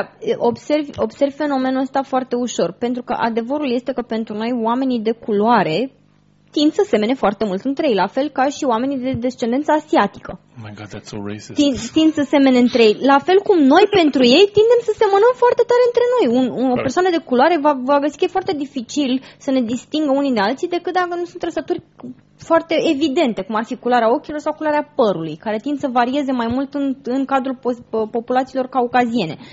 Dar m, noi ne credem atât de deosebiți și de unici. Nu suntem. Adevărul e că aceste trăsături se repetă foarte mult. Nu sunt atât de multe variații care pot fi introduse în, în aspectul fizic al unei persoane ca să ne distingă atât de tare. Da, Da, e mai, și mai, ar fi și mai interesant cine sunt persoanele respective și ce Da, rol întrebarea, au avut ei da, în- nu ai întrebarea mea... înțeles Nicolas Cage și John Travolta. Ce mai întrebi? Eu, n- da, eu n-am înțeles un lucru simplu. Oamenii ăștia nu au auzit de ceea ce se numește sosie? Adică sunt oameni Și care aia. sunt co contemporan unul altuia și seamănă unul cu celălalt, deși nu sunt rude. E o minciună, de fapt sunt clone. Dar chiar așa, a fost, după ce se termina serialul Seinfeld, a fost în România un concurs cu cine seamănă mai mult cu Jerry Seinfeld. Și Exact. au găsit vreo șapte. Exact. Toți clone. nu, de fapt erau toți tetani. Da, încercam să găsesc, dar nu n-am reușit să găsesc N-ai asta. găsit tetanii? Nu, poza asta cu... Măcar pe lor de zi, nu? De când, de când zicea că e în 1870, parcă, nu? da, următoarea chestie. Cred că se reinventează odată la 75 sau 150 de ani și probabil în viitor va fi politician sau alt om important. Persoana din fotografie este un bărbat care a locuit în Bristol, statul Tennessee, în perioada războiului civil, afirmă posesorul fotografiei. Deci el continua să spună despre John Travolta și apoi bă, schimbă macazul repede, de fapt nu de Nicolas Cage, Mhm. așa, dar nu știu, n-am înțeles de fapt dacă discută despre Nicolas Cage sau despre Nicolas Travolta. Cage, măi, pentru că la a doua fotografie se presupune că a trăit în continuu, adică celălalt zi, la celălalt actor zicea că um, s-a reîncarnat, da? Da, Dar dar- ăsta e vampir, a trăit, Nicolas Cage a trăit în continuu 150 de ani. Da, da, ni, nu, eu am Și văzut aia este poza aia dovada. Și, nu, E dovadă. E Nu. deci clar, e dovadă. Nu. nu, ideea este Demonstrează că nu e dovadă. că... Oh. Sarcina dovezii nu e la mine.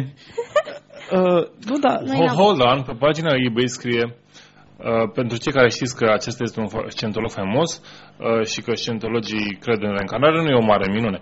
Dar, desigur, nu putem exclude călătoria în timp. Călătoria în... what? Da. Neutrini? Dar dacă tot ai, că... Dar dacă tot ai călătorit... Iar ce bancule cu neutrini? Nu, dar eu mă gândesc la o singură chestie. Dacă chiar ai fi reușit să călătorești în timp, eu, mă, eu pentru mine, primul lucru pe care l-aș, fa- l-aș face ar fi să mă direct la Comitetul Nobel, să zic, fraților, un titlu onorific și un milion de dolari urgent. Roll it. Băgați în coace. La Să mă Randy. duc înapoi în timp și mă culc cu soțiile voastre. exact. Mai rău, cu mamele voastre. Sau. And I'll make sure you're never born.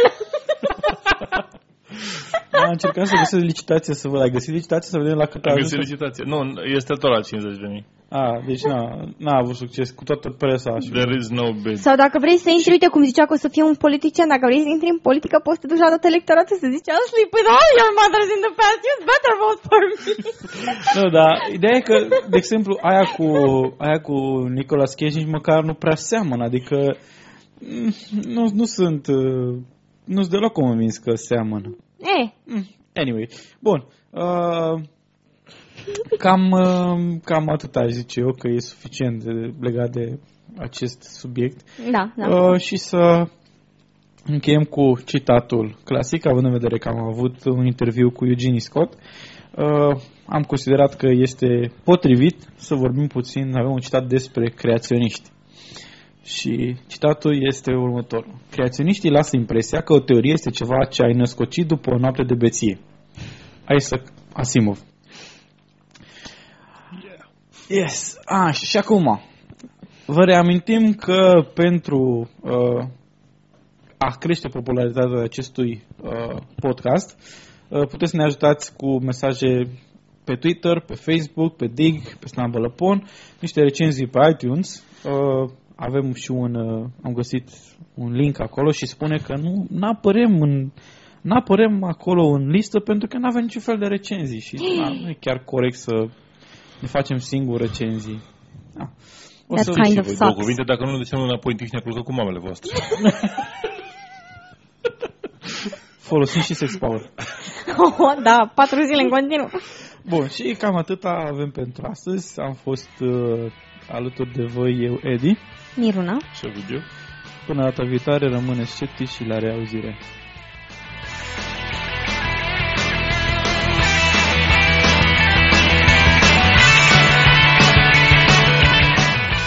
Ați ascultat Sceptici în România. Tema muzicală este melodia Graveyard a formației Liquid Kitchen, oferită sub licență Creative Commons.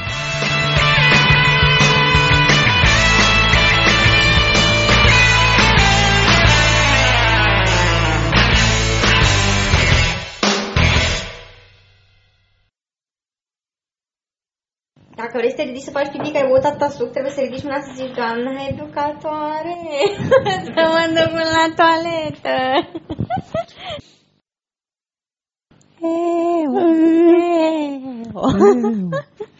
Me like of Africa. Două, ex, nouă, ah. N-am, n-am mouse separat mult. Nu-i bai! Ok, și de la un om de știință și pro, uh, promovat, promo, cum se zice? Promotor. Nu mai fost semne că mi-am dat seama că greșisem ceva și încercam să corectez și deci, în secunda în care mă gândeam cum să, cum să înlocuiesc cuvântul face. S-a dus. Eu așa fac ție? Uite așa când o să înregistrezi și tu așa o să... ți-a luat de microfon, da. Da, sau așa. Foarte bine. Sau așa, era și așa. Nu-i nimica. Lasă că înregistrezi și tu interviul și așa să fac și eu. Microfonul. Păi da, era, cred că e obosită, știi. Și e, creaționiștii se luptă cu noi și așa și zic prostii și...